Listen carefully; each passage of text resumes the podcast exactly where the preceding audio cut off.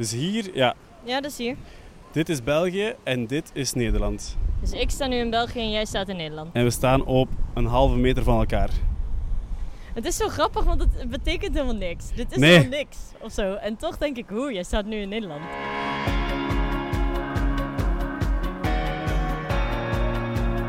Open tijdens lockdown. Creatief ondernemen over de grens heen.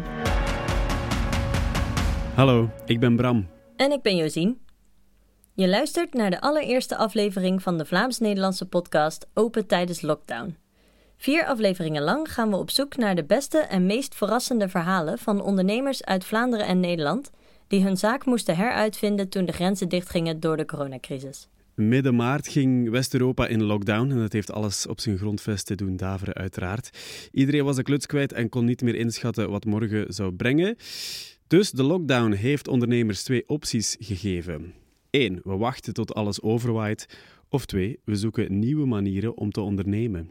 Never waste a good crisis, zei de Britse premier Winston Churchill ooit. En hij benadrukte daarmee dat de Verenigde Naties er zonder de Tweede Wereldoorlog nooit waren gekomen. Die manier van denken vinden wij ook interessant. De coronacrisis is een oorlog met een onzichtbare vijand die we elke dag beter leren inschatten.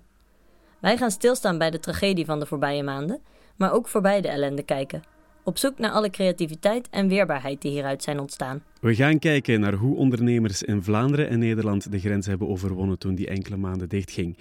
Concreet gaan we dit onderzoeken in vier sectoren: retail, cultuur, horeca en IT. Doorheen deze aflevering toetsen we dingen die we horen af bij een expert die je een bredere kijk geeft op de impact van de coronacrisis in deze sectoren.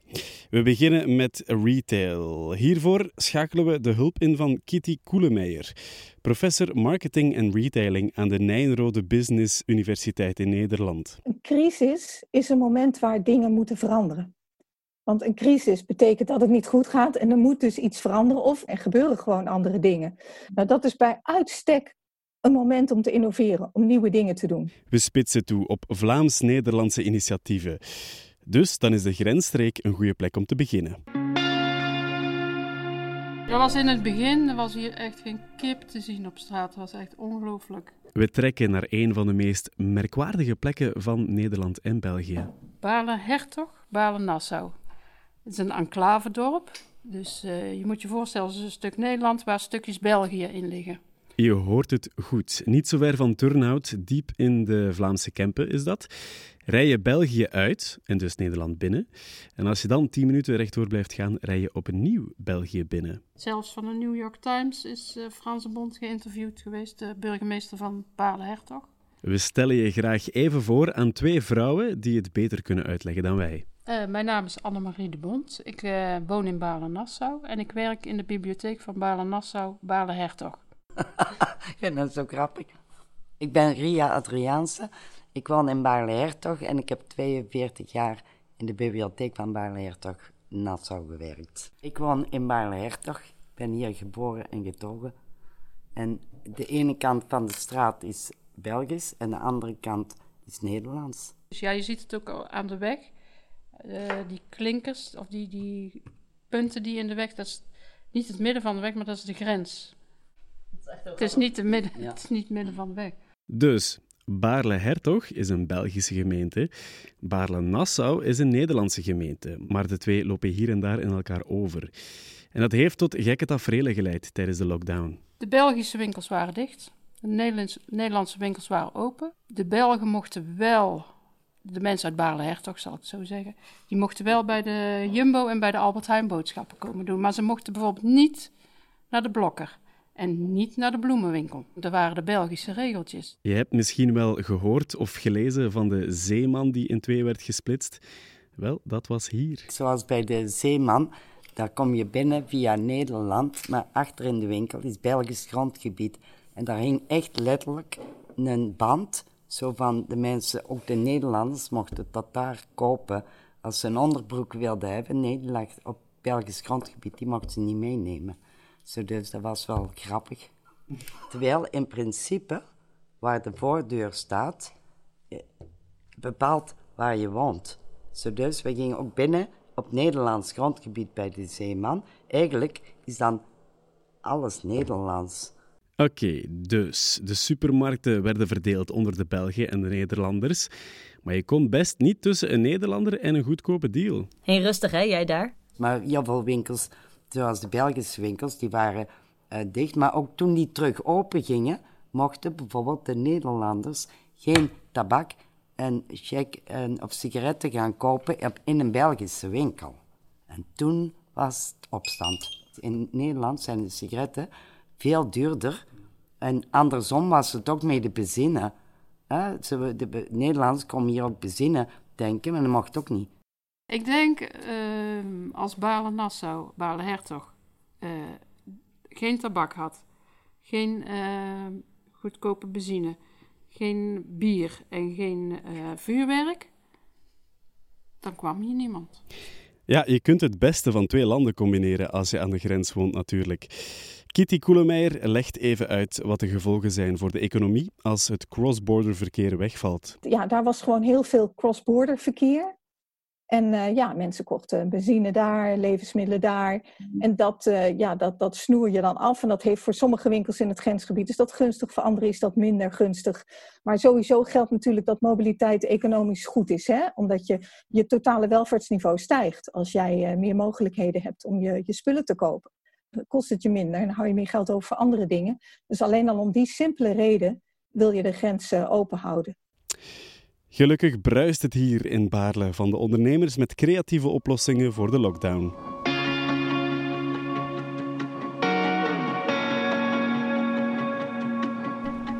Het is hier heel rustig. Het is echt, ja, ik vind het. Vind jij dit Nederlands of een Belgisch dorp? Qua zicht. Ik ben geheel in de war. Ik weet het, ik weet het niet zo goed. Ik, eh, het voelt heel Belgisch, maar dat is misschien omdat ik gewoon het gevoel heb dat ik elders ben dan, dan normaal. Beetje op reis. ja, alsof ik toch op reis ben inderdaad. Oké. Ik moet hier naar rechts trouwens. Ah ja. En misschien omdat ik net al iemand met een zakje met 10 blikjes Jupiler zag lopen. ah, en dat is Belgisch volgens jou. Nou, dat weet ik niet, maar Daar moet je Jupiler heel erg mee opletten, hè? Maar Jupiler wel. Ja, het bier wel. Ontken het eens. Ja, dat is waar. Oh, kijk hier. We stuiten op een kunstgalerij waar de grens letterlijk doorheen loopt. Te zien aan de kruisjes op de vloer. Hallo. Hallo. Hey, je mag de micro lekker dicht bij jou houden. Ja. Ja, zo is perfect. Ehm, stel jezelf even voor, alsjeblieft. Ja, eh, ik ben Sylvia Rijbroek. Ik ben kunstenares en eigenaresse van Galerie Kunst voor Leven. En ik zit inderdaad letterlijk met de grens door mijn zaak. Dus ik zit er bovenop. Ja, ik zie het. Ik zie hier allemaal Ja. witte kruisjes en die Ja. lopen dwars door jouw Ja. vloer. Klopt, klopt. Dus nu sta ik in... U staat in België. En jij staat in Nederland. Ja. Ja. Wij noemen onszelf grensgevallen. Ja, ja, ja. En, Ja. en- en, ehm, het eerste wat in mij opkomt is, eh, dat zal wel niet zo simpel geweest zijn, bijvoorbeeld bij de lockdown. Ja. Eh, hoe heb je dat aangepakt? Nou, eigenlijk was het best simpel. Ik, eh, ik heb natuurlijk de grens door mijn zaak, maar ik ben een Belgisch bedrijf. Dus ik sta met alles geregistreerd in België. Dus ik heb me keurig eigenlijk aan de, aan de Belgische wet gehouden. Dus ik was ook de eerste van de straat die letterlijk dicht ging. Eh, ik stond er toen ook achter. Zo van, oké. Maar daarna niet meer. Ik heb mijn onvrede uitgesproken, laat ik het zo Oké, zeggen. vertel. Ja, Eh, nou ja, goed. Als we het gaan hebben over een virus, dan denk ik dat het virus geen onderscheid maakt tussen Belgische en Nederlandse mensen. Dus dan is het of allemaal dicht of allemaal open. En als je dan ziet dat eigenlijk de, de rest van de straat gewoon open gaat, mensen daar dus ook gewoon binnen kunnen. Ehm, ik ga het zo kort mogelijk houden, dan is dat een beetje vreemd. Hè, dus dan denk ik, goh, vooral in zo'n grensstreek heb je te maken met twee landen. Dus dan rijst mij ook de vraag van hoe gaan we dan om met Europa? Maar dat is een andere discussie. Buiten dat eh, vroeg ik me af, wat heeft dit met een virus te maken? Als ik mensen om hun identiteit moet vragen, eh, vervolgens de Nederlanders moet zeggen, je mag niet binnen. En tegen de Belgische mensen kan zeggen, u mag wel binnen. En het was duidelijk eh, Nederlanders, dus dan vraag ik me af, mensen die uit nog een ander land komen, moet ik dus wel binnenlaten. Nou, Ja. dan zou ik graag een goede uitleg hebben of dat virus eh, voorkeur heeft voor bepaalde mensen. Ja, ja, ja. Sorry hoor, ik lach er een beetje om. Wat, Ja. wat had er moeten gebeuren volgens jou? Nou, ik denk sowieso als we het gaan hebben over een virus, dat, dat, dat laten we het dan even hebben over Europa. Dan ga je dus met z'n allen één regel zetten. En zo moeilijk lijkt me dat niet. Maar makkelijk is het ook niet. Volgens professor Koelemeijer. Dan raak je toch een politiek gevoelig uh, onderwerp. Hè? Want, want Europa zou natuurlijk het liefst een federaal Europa willen. Hè, waarin je landen een soort van deelstaten zijn en waarin Europa het beleid afvaardigt en dan per regio uh, eventueel uitzonderingen maakt. Mm. Terwijl wij natuurlijk feitelijk in Europa leven wat uit, uit landstaten bestaat. En, en je gaat natuurlijk niet zeggen van ik, ik geef dat zomaar even op. En dan krijg je dit soort absurde, bijna kunstmatige tegenstellingen. Ben je, je meer online ook gaan doen of zo? Uh, ik ben wel heel creatief geworden. Het heeft mij heel veel goede dingen gebracht. Dus op het moment dat ik eigenlijk, ik moet zeggen, ik zit al vier maanden in een uh, eigen lockdown. Ik kan niet schilderen. Dus in een creatieve blok, zoals we dat noemen. Maar vervolgens ben ik wel gaan nadenken, wat kan ik doen? Ik was al druk online. Maar ik ben nu eigenlijk van mijn werk mijn merk gaan maken. Wat inhoudt in interieur, kussens, uh, die bont afdrukken. Ja, je ziet het hier. Dus ik ben anders creatief gaan denken. En dat gaat eigenlijk heel erg goed. Het is natuurlijk niet makkelijk om wat je kent en vertrouwt noodgedwongen te veranderen. Maar het moet, zegt professor Koelemeijer. Het is altijd heel zwaar om iets wat je kent en waar je op vertrouwt, om dat te zien, ja, te zien dat dat, dat het uh, heel moeilijk heeft. Maar ja, het, het, is evolutie, hè? Je, je aanpassen of, je, ja, of, of, of, of uh, verdwijnen. En, en dat komt nu echt in een stroomversnelling. Dus er zitten zeker heel veel positieve ontwikkelingen. En die positieve ontwikkelingen kunnen ook mentaal zijn. Zou je zeggen dat, dat, dat jouw zaak daardoor zelfs verbreed is? Nou, ik laat het zo zeggen dat een beetje rust voor elk mens uh, erg gezond is. Dus ik heb in het begin echt genoten van de rust.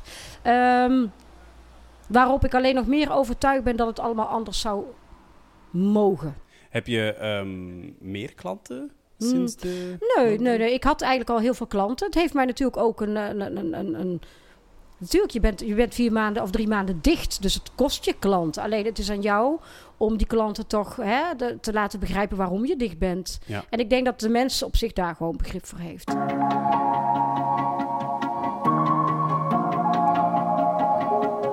Even samenvattend. Sylvia vindt dat er in het geval van een virus, zoals nu, geen onderscheid gemaakt zou moeten worden tussen Belgen en Nederlanders. Maar ze heeft het heft in eigen handen genomen. Ze heeft ten eerste duidelijk gecommuniceerd naar haar klanten toe. Zij moeten zich op hun gemak voelen en Sylvia die past zich daarnaar aan. Ook wou ze niet zomaar haar deuren sluiten. Ze vond het belangrijk dat haar klanten snappen waarom. Ten tweede is ze haar merk gaan uitbreiden. Ze zat toch al in een soort creatieve blok en ze heeft daarom haar bestaande werken omgevormd tot nieuwe producten.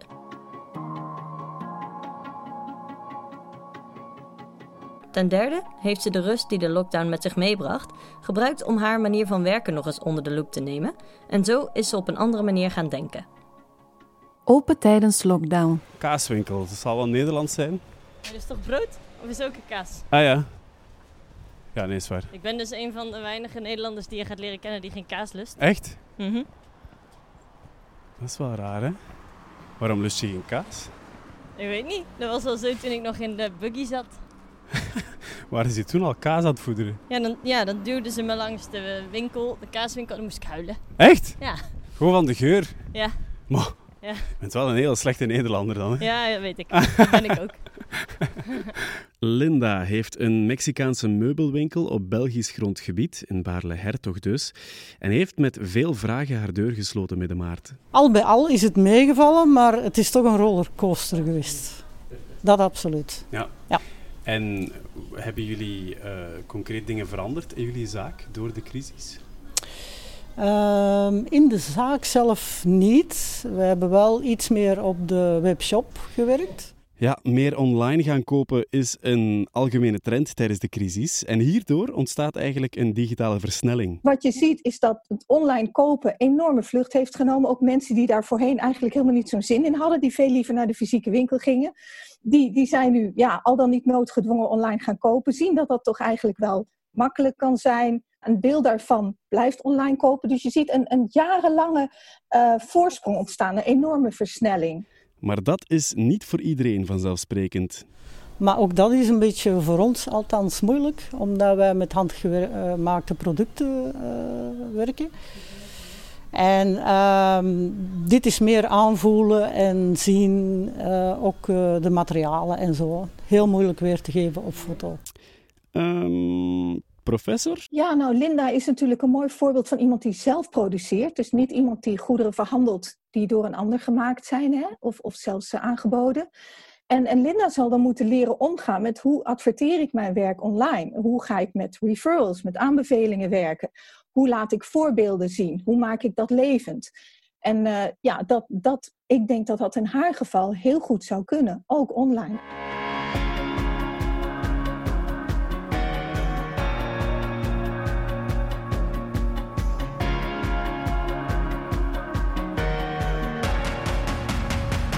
Laten we eens even kijken naar een winkel die is opengebleven tijdens de lockdown. Klavertje 4. Ah ja. Dat is hier, ja, dus ook overduidelijk tabak. Stapels tabak. Willen we hier even naar binnen? Ja, dat is goed. Ja. Jullie zitten hier op Belgisch grondgebied. Wij zitten op Belgisch grondgebied. Ja. En hoe hebben jullie die lockdown beleefd? Nou, hier in de straat was het heel stil. Wij waren de enige winkel die open was, omdat wij een krantenwinkel zijn. Maar wij zijn maar halve dagen open gebleven, want ja, er was natuurlijk niemand. Hè? Ja. Dus de mensen konden s'morgens gewoon de tijdschriften en de kranten komen halen. En uh, om 12 uur zijn we dicht gegaan. Ja. En mochten Nederlanders dan ook naar hier komen? Nee. Nee, enkel België. Ja. Dagbladhandel Klavertje 4 mocht open blijven volgens de Belgische regels. Maar de helft van hun klanten zijn Nederlands en die waren niet meer welkom. Dus hebben ze besloten: helft van hun cliëntel is de helft van de openingsuren. Maar hoe zit dat dan juist met de huurprijzen? Vroeger was locatie de troef van een retailonderneming. Als je op een goede locatie zat, dan betekende dat dat er veel mensen langskwamen, veel traffic. In gezelschap van, van, van andere winkels die daar ook hun voordeel mee doen. Hè. Dan krijg je wat je noemt een retail-agglomeratie. En door die enorme traffic is de kans dat je verkoopt ook groter. Hè. Dus dan heb je meer conversie, meer omzet. Nou, dat rechtvaardigde flink hoge huurprijzen. Hè. Antwerpen op de Mer, Brussel, Louisa-laan, Amsterdam, uh, Kalfstraat bijvoorbeeld. Door online zie je dat dat zoeken online, dat dat heel makkelijk is geworden. Hè? We hadden het er al even over. Ze gingen naar de platformen, naar de grote webshops en zochten wat er was, vergeleken prijzen en producten met elkaar. En dan kochten ze vaak toch nog in de winkel. Maar dan zie je dat die rol van die winkelstraat als instrument voor zoeken en oriënteren, dat die veel minder belangrijk is geworden. Want dat kan nu ook anders. En daarmee valt ook een, een belangrijke bodem onder die huurprijzen weg. Oké, we zijn al best veel te weten gekomen tot nu toe. Maar we gaan even naar een uithoek van Baarle. Naar een man die het allemaal net iets groter heeft aangepakt.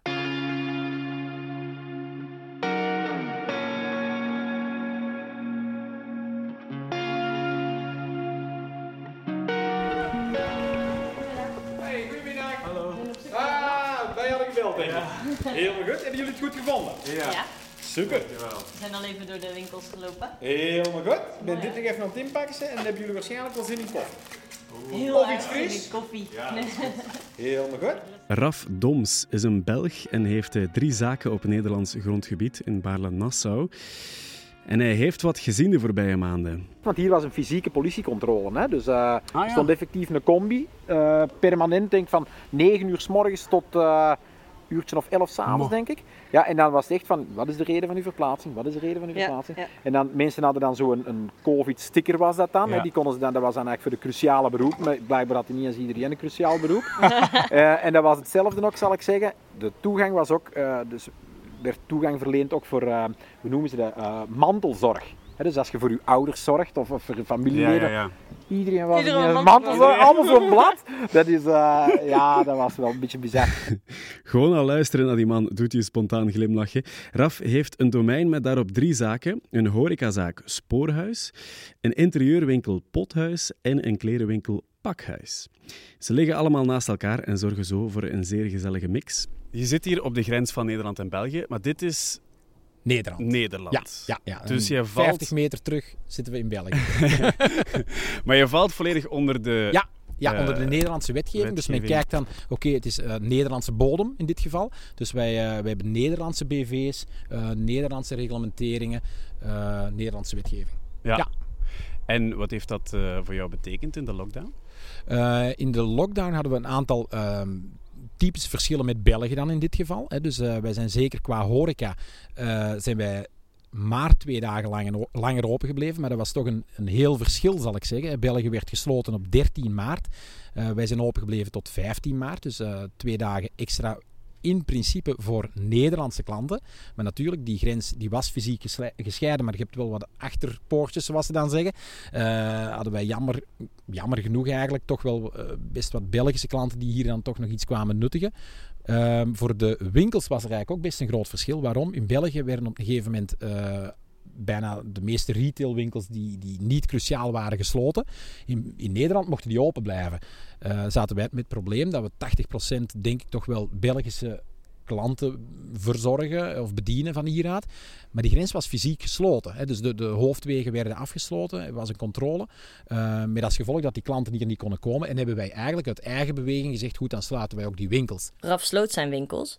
Maar hij heeft wel wat initiatieven op poten gezet om zijn retail draaiende te houden. Maar we hebben dat wel op proberen in te pikken, zeker qua horeca dan. Uh, wij doen heel veel ontbijten uh, verzorgen hier, dus hier lokaal bij ons. Uh, ja, dat viel dan weg. We wilden dan toch wat in de picture blijven, een beetje op de radar in zicht blijven. en dan hebben wij die ontbijten, zowel Ehm, zo, zoals we ze hier eigenlijk presenteren, hier weggeven, hebben ze zo ook ehm, bij de mensen thuis gebracht. Zowel in België als in Nederland rijk worden gaan we daar zeker niet van doen. Maar je bleef wel in beeld, zal ik zeggen. En uh, mensen appreciëren dat wel.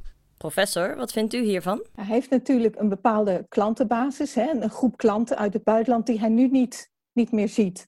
En als je dan vanuit gaat dat deze lockdown dat het tijdelijk is, dan is dit een hele mooie manier om het contact met zijn klanten te houden. Om te zorgen dat er interactie is, dat er wat gebeurt en dat die klant goed en, en vaak over jou nadenkt. Dan hoop ik voor hem dat hij genoeg, genoeg uh, verdient aan dat ontbijtbezorgen om de kosten goed te maken. Hè?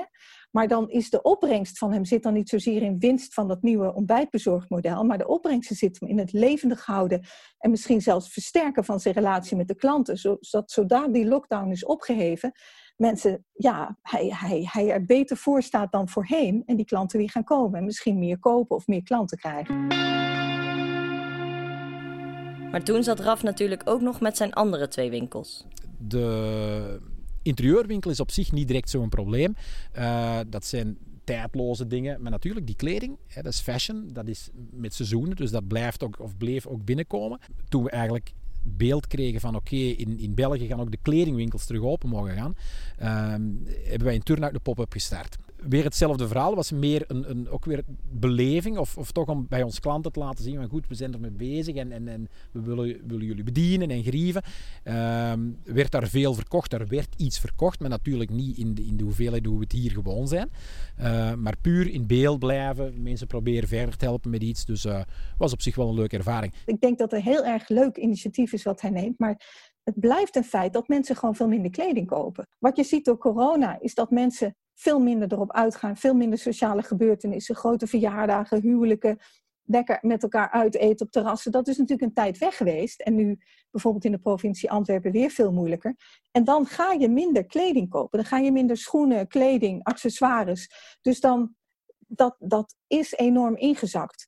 Dus hij moet dan wel goed uitkijken dat als dat weer aantrekt, dat dat ook via hem uh, bij hem weer goed gaat. Dus eigenlijk, als ik het goed begrijp, hebben jullie dat niet per se gedaan om financieel uh, alles te kunnen overbruggen, maar eerder om, om, om zichtbaar te blijven bij jullie klanten. Klopt, klopt. Ja. Maar in die periode hebben we ook veel meer kunnen inzetten op social media. Uh, klanten die bijvoorbeeld online vragen stellen, of bijvoorbeeld voor in de winkel bepaalde opstellingen van meubelen. Uh, daar zelf meer tijd voor namen om erover na te denken. Ons de vraag stelden, wij ook tijd hadden om daar in het lang en in het breed op te kunnen antwoorden, eventueel nog te kunnen laten aanvullen met, met dingen die wij wel leuk vinden. Wat heeft geresulteerd in, in eigenlijk toch op die periode dat wij denk ik toch wel rond de 20% meer omzet gedaan hebben. Ah, toch? Ja. ja. Nu werden de mensen eigenlijk, ja, ze zaten thuis, ze gingen dat dan toch nog maar eens een keer bekijken. Ze dachten dan, oké, ik heb die offerte niet nu liggen, ja, we gaan misschien niet op vakantie kunnen gaan. We gaan hem maar zo snel mogelijk bestellen, dan hebben we dat toch al. En ik denk dat dat voor veel mensen wel, ja, gewoon de, de, de tijd dat ze er extra aan konden spenderen. Ja, ja, ja. Maar ook voor ons, de tijd dat wij extra aan een offerte konden spenderen. Weet je niet, we hadden net iets meer tijd en anders moet het allemaal mee tussendoor gebeuren. En nu konden we er echt even voor gaan zitten, afwerken, zaak per zaak. En ja, dat, dat werkt toch wel. Raf, je krijgt een dikke pluim van professor Koelemeijer. Een heleboel mensen gaven weliswaar minder uit aan horeca en kleding. Maar een heleboel mensen bleven gewoon hun inkomsten houden. Hè? Dus die, die, hebben, die hielden als het ware geld over. Hè? Of konden nog steeds veel besteden. En dat is voor een groot deel naar huis en tuin gegaan. Omdat je natuurlijk zoveel binnen zit. Dus wat zie je? Consumenten, elektronica, doe het zelf. Uh, ja, in interieur en tuin. Daar is gewoon heel veel geld extra aan besteed. En, en wat hij dan heeft gedaan, is daar waarde aan toevoegen door, ja, door, door daar veel meer persoonlijk advies op te geven.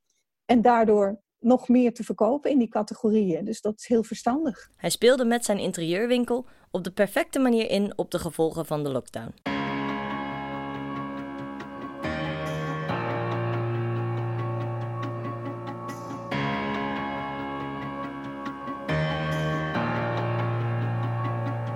En, en ben je op ehm, praktische of qua, qua wetgeving op, op problemen gestoten als je dan jouw zaak ook wou implementeren in België? Dat was eigenlijk het volgende, want uh, dat was het in de worst case scenario. Dus hebben we ook nog een, een, een een Belgische tak, zal ik zeggen. Dus een Belgische vennootschap waar we wel die dingen onder zouden kunnen doen. Dat moet er intern doorgefactureerd worden.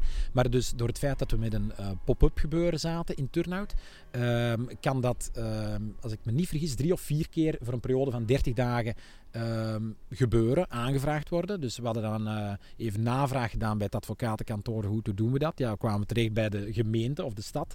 De stad Turnhout moest dat dan in orde maken. Maar natuurlijk in volle corona uh, was die dienst gesloten of was dat niet prioritair? Um, en ik denk dat dat ook een beetje het, het gezond verstand was op, de, op dat moment, uh, dat, dat primeerde. En, en ja, hoe moet ik dat zeggen? Dus je moet uiteraard geen illegale dingen gaan doen. Uh, maar in, in een pop-up zijn bepaalde dingen toegestaan. Um, en die, die kunnen gewoon aangevraagd worden via een, ja, een, een melding eigenlijk meer. Dus niet echt een, een vergunning dat je daarvoor moet hebben. Je laat het uh, gewoon weten. En ja, dan je laat het weten. Ja. En nu hadden we dus eigenlijk alle documenten klaar, maar er was niemand om te beslissen over, over die goedkeuring of die, die melding, hè, of dat dat dan al dan niet een, een probleem zou zijn. Um, ik heb er ook niks van gemerkt. En ik denk ook wel qua wetgeving en regelgeving dat het moeilijkste, denk ik, voor ons nog was het feit dat, dat er dan toch nog een, een, een zeker in die, in die coronatijd, een verschil was tussen het sluiten en heropenen van die horeca. Hetgeen wat dan uh, toch verschillend is in de beide landen. Maar ook de, de, de restricties die eraan verbonden waren. Bijvoorbeeld in België mocht men op een gegeven moment met tien mensen aan een tafel zitten. Uh, in Nederland was het maar vier mensen. Ja, dan vraag je natuurlijk af van, van uh, waar is Europa? Hè? Wat zijn dan de regeltjes? Of, kunnen die nu niet even met elkaar afspreken of bellen? Zo gaan we doen. Want je wist sowieso dat dat een probleem ging geven bij de heropening van de horeca omdat we dat bij de sluiting hadden gezien, dat Nederland twee dagen langer had opengebleven, nu een week vroeger ging openen. Dan denk ik van, is daar niemand die even naar elkaar kan bellen om te zeggen van goed, hoe willen we het, uh, hoe willen we het gezamenlijk aan gaan pakken.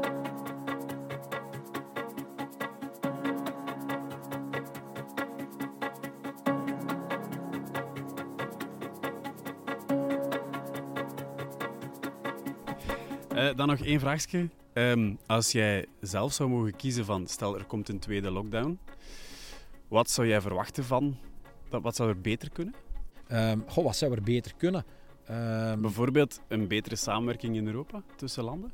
Zou op zich interessant zijn. En, en ik had ook wel meer verwacht van Europa dat, daar, dat er meer eenheid, meer samenhang zou meer geweest stroomlijnen. zijn. Ja, ja, ja, ja, ja, ja, dat is zo. Ja. Okay. En het is heel makkelijk om ergens te zeggen, goed, we sluiten het hier nu en we zien wel.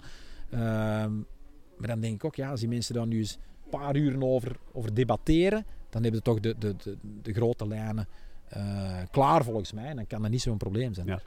Okay. Ik was er niet bij. Was, oh man, het is echt raf voor president. Oké, okay, Raf, merci. Graag gedaan. Dan doen we koffie, ja?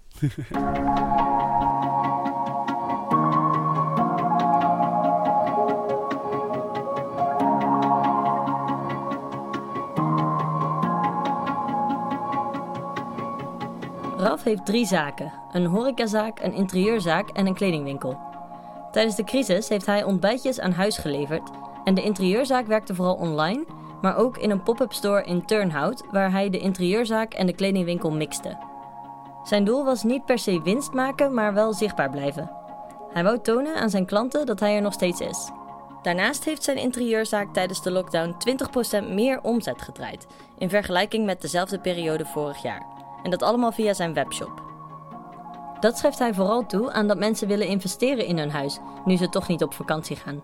Zijn kledingwinkel was niet per se winstgevend via de pop-up, maar daar wou hij vooral af van zijn lentecollectie.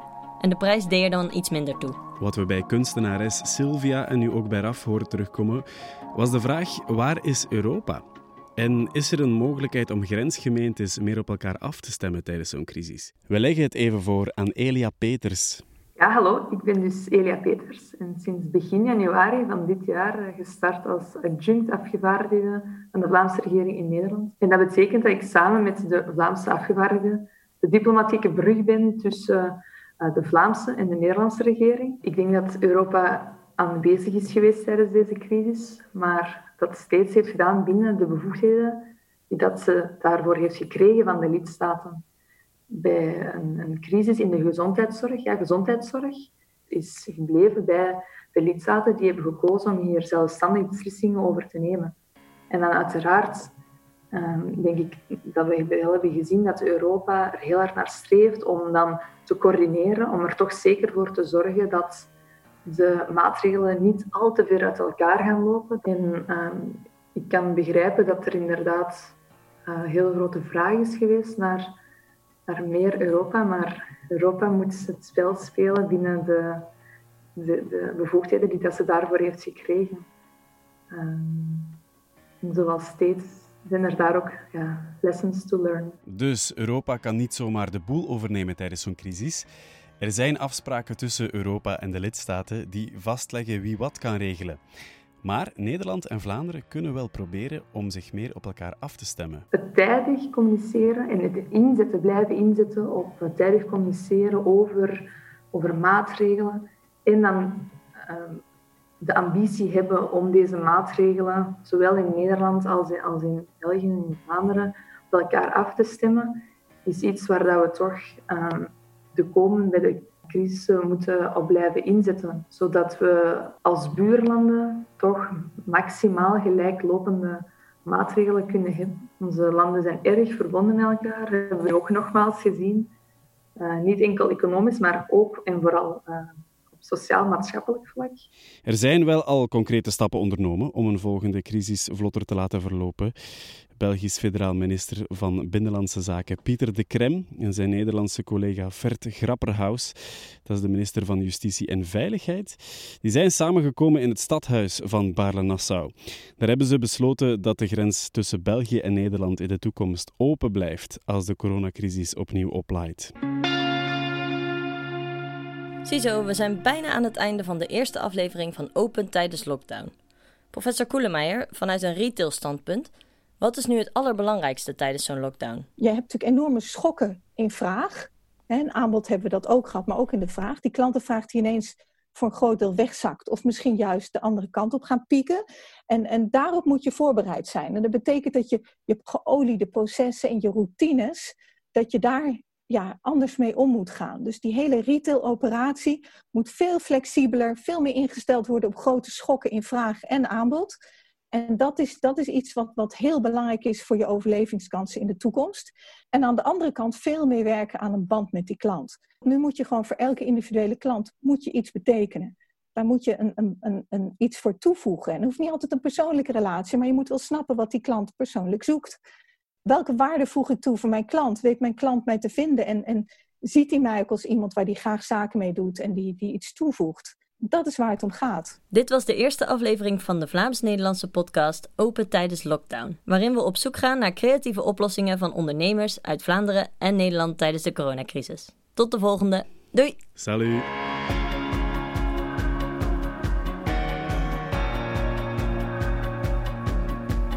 Open tijdens lockdown is voor jou gemaakt door Dift Media in opdracht van Vlaams-Nederlands Huis De Buren, de algemene afvaardiging van de Vlaamse regering in Nederland en de Nederlandse ambassade in Brussel. Je vindt alle info op www.deburen.eu.